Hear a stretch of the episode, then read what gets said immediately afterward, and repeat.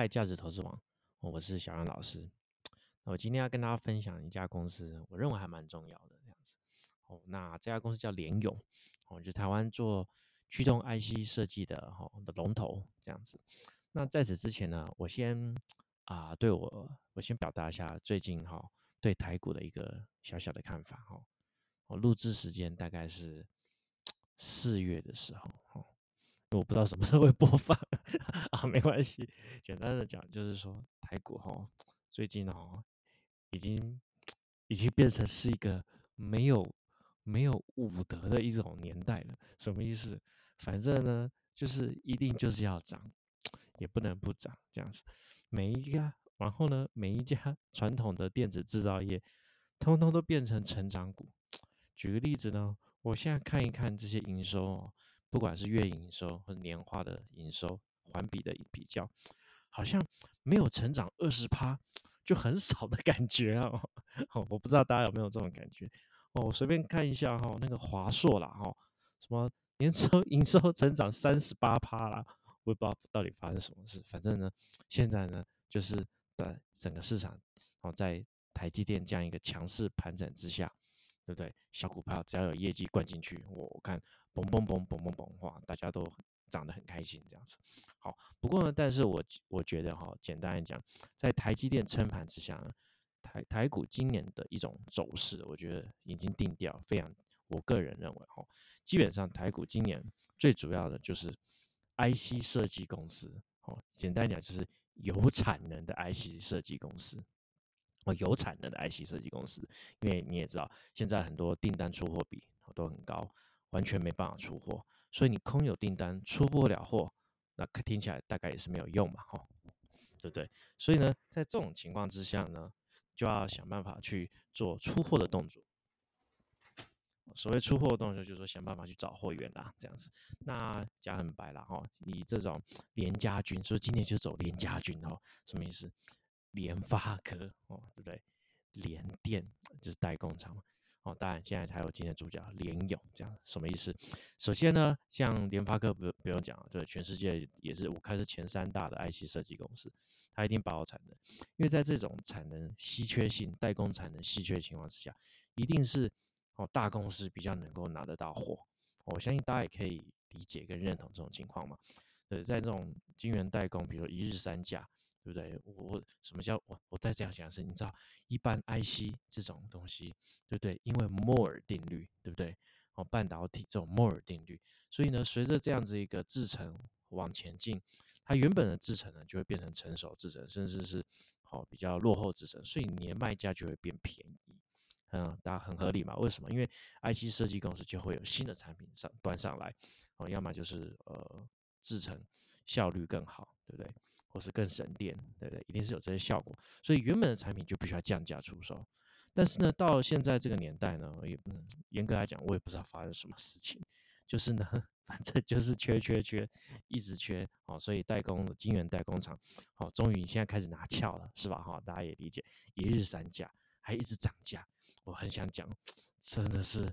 不一个不讲武德的年代呀，尤其是我们的，像台积电都讲讲不讲话，对不对？他都他都完全不承认它涨价，他只承认说他取消折价这样子。哦，嗯，不要想太多，反正就是这样嘛。我我以前卖你都是特价，所以我现在卖你原价。哦，但是你要记住，我没有涨价这样子。好，台积电的说法是这样 啊，各位观众朋友，你们看有没有道理啊？是第一点。那第二点呢？台积电还会做一些事情，就是说，哦，我成熟制程二十八纳米也是 OK 啦。但是呢，你要跟我下二十八纳米成熟制程，你那个先进制程哦，一片晶圆好几万块美金的，你也要跟我下单哦。哦，你不能不买，哦，你不能这个贵的你不能不买哦。哦，哦，那各位观众朋友，你们觉得台积电这样做对不对呢？嗯，啊，我也不知道，反正呢，这个就是目前的现实面。那接下来立基电哦，我们的黄董更更更猛了，他就说，哦，这个。对不对？这是个逆莫尔时代，对不对？现在呢，才才是呃，这样晶圆代工价钱现在才是合理的啊，不然谁要去做资本支出呢？哦，大家这样慢慢就可以知道，现在是种卖方市场所以在这样情况下，我们就回到说，所谓小型的 IC 设计公司，我认为哈，在这一波来讲，会走入大者恒大的年代。比如说像一些新创哈，还没有营收了，或是根本就没有好稳定的订单的，在这一波可能根本就交不到单。我没有错了，因为现在那种晶圆代工厂已经紧到不行了，对不对？紧到整个走道都是机器了，对不对？也都没有办法腾出新的产能了，啊，大部分都给大厂给吃掉了。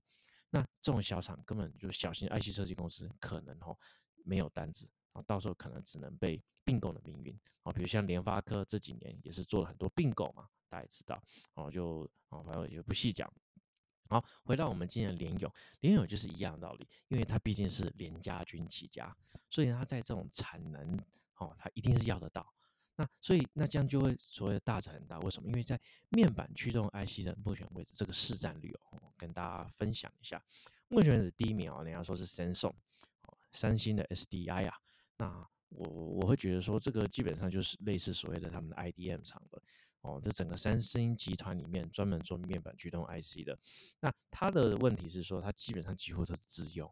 哦，三三星的驱动 IC 它没有在外卖的。哦，对 对，甚至它有时候不够，像这一波它不够，它还涨点用帮它做嘞。所以说，三星虽然市场占有率我看到报告是二十八、三十五帕左右，哦，但是事实上它并没有对外竞争，就是说它全部都是做三星的荧幕嘛，对不对？OLED 的荧幕，所以这样情况之下，我也不那么认为。哦，它算是个竞争对手。我说联咏了，不过没关系，反正就是按照哦市调机构先一个念嘛哈。第二名就是我们的联咏了，所以联咏市占率有二十五趴。那第三名呢，大概就是所谓的 HiMax，HiMax 就是像奇景光电，然后就少多了十趴不到这样子。那当然啊，其他还有一些国内哈最近也比较火红的，像敦泰啊哈，像天域啊哈，尤其像天域这种公司哈，嗯，再讲一次，它也是一家。完全没有武德的公司，哦，对不对？哦，完全就是红海集团嘛，对不对？所以呢，天运它的好处是它一定有产能，为什么？它跑去夏普的八寸厂哈去挖宝啊，挖到宝，所以呢也是会有产能啊。细节我就不想谈了。好，我们还是谈一些比较正常的公司，好像联友这种的。那你看联友，它竟然扣除掉三星这种自用来讲。它基本上就是目前为止哈，有帮人家做里面市场占有率最高的。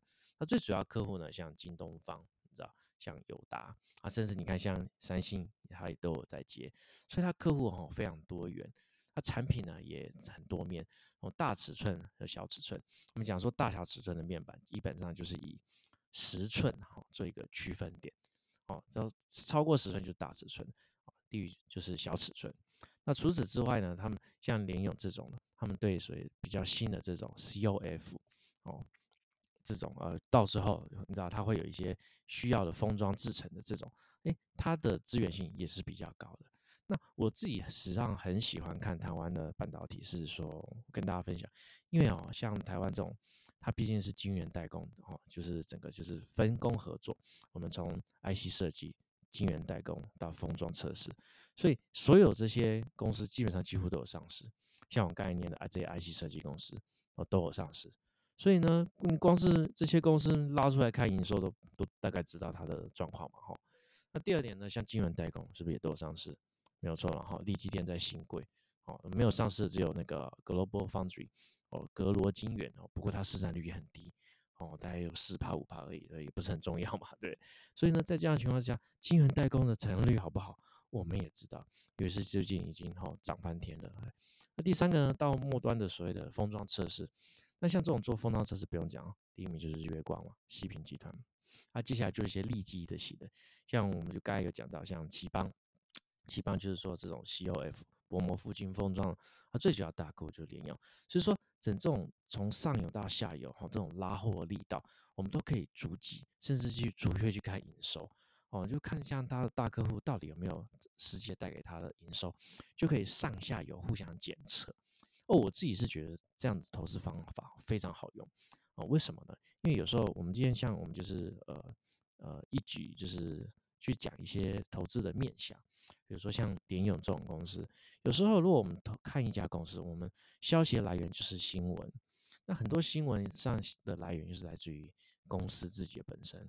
那公司自己的本身不外乎就法说会、哦新闻稿、哦公告、哦年报，所以说你有没有发现啊，在整个的投资过程中，如果说我们依据这些资讯就做投资的话，那是很危险嘛？因为你发现整个的 source，甚至比如说你看一些券商报告，好了，但券商报告 用的也是公司资料，比如说券商报告也是用啊公司的法说去整理的。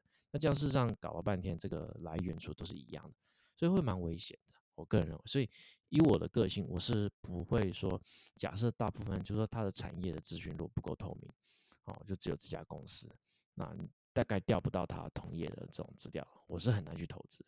那像联勇就不会了，它完全符合我想要去呃研究投资的标准，是因为说它的同业哦，它的下游、它的上游哦，就是它上它的客户，就说它的客户或是是他的客户的人，对不对？像封装测试，哎，大家通通都有上市。像中国的京东方，对不对？它这种中国的公司，它也有上市。对不对，那像比如说像利基电哈，那如果大家知道啊，利基电在中国合肥哦，有设一家哈八寸的晶圆厂叫金河，它最主要客户就是联友这样子，所以呢，像这样从中到外，好到内部，好到封装末端，全部都可以串起来。我们事实上认真点，还可以用这样的方式去互相验证，说，哎，联友的业绩啊，哈，到底是不是好的？对不对？接下来呢，如果在我们整个做产业的这种分析跟脉络，去抓数字的脉络的话，甚至搞不好还可以经由联咏这样的一个脉络，去抓到一些搞不好，哎，比如说其他公司可能也有更有机会，搞不好还可以抓到一些更具有投资价值的这种脉络，哦，顺着这样去摸，就是有点像开花结果一样。所以我觉得是台湾这种嗯半导体这种哦的产业，我认为是一个。很适合投资啦，我直接跟大家分享，你知道，就是你说，呃，我们也不是像我本身，哦，我本身学的财务会计，对不对？就财务出身的。你说我懂半导体吗？我当然不懂啊，对不对？比如说啊，林勇什么 TDDI，对不对？什么啊驱动 IC 啊，它到底是怎么样？它技术到底是哪里比它的同业好？你说我知道吗？我当然不知道啊，对不对？但是呢，我不需要知道这些东西啊，因为我不是做技术的啊。你知道，我投资最主要就是看商业模式，长期看商业模式，短期看营收业绩嘛，这样不就结了吗？对不对？如果每家公司你都一定要了解它的技术，还要确定它的技术胜过同业，你才能投资的话，嗯，我觉得以我的个性，我带一家公司都没办法投资啊，对不对？没错了哈，因为每一家公司都有它的商业机密。都有它不外传的所谓商业技术、物理技术，对不对？还有它的专利。那讲白话，我们这种投资人，对不对？我们是什么角色，对不对？怎么可能真的比哦业界人还更了解这样事情呢？所以大家可以去转个弯去想一想。我跟大家分享，就是完全哦我的背景，我本身不是学哦什么电机的哦什么物理的，完全不是。从小呢我就是学文科的。哦，你对你说我对这些东西懂不懂？不瞒你说了，好。我在看维基百科的时候的瞬间，我记住是瞬间哦，我觉得我是懂的哦，但是呢，这个维基百科的网页呢，一关掉之后呢，你明天再问我，我还是讲不出它的物理性质啊。好，可是你觉得重要吗？我也觉得还好。我们就确，我只要一件事情，我确定联咏是哦驱动面板驱动爱心的龙头，这样就好了。为什么？我看商业报告，商业报告这样目前开始，我在去年的时候，哦面板驱动 IC 的产值。哦，大概我说大概，哦，大概是一百多亿美金左右，那就是三千亿。那联咏呢，它可以做到七六百亿、七百亿，今年甚至八九百亿的营收，哦，就是这样子。我们可以从营收里面可以看，一年可以出货好几亿颗，所以就是用那种很简单，因为发现小学生的数字，哦，一百亿不是三千亿，这还 OK 嘛？产值有多少？哦，联咏大概南瓜多少产值？那这样的一个产值之后，我们怎么去看？对，比如说，就我看一开始讲，虽然第一名的可能是三星 SDI，可是它基本上是不外卖的哦，全部都是自制的。大家也知道，这就是韩国的半导体产业链特色哦。韩国半导体产业它是一个封闭的产业链嘛，所以你说，你说这种情况，它真的是联咏竞争对手吗？哦，怎么看你都不像是嘛。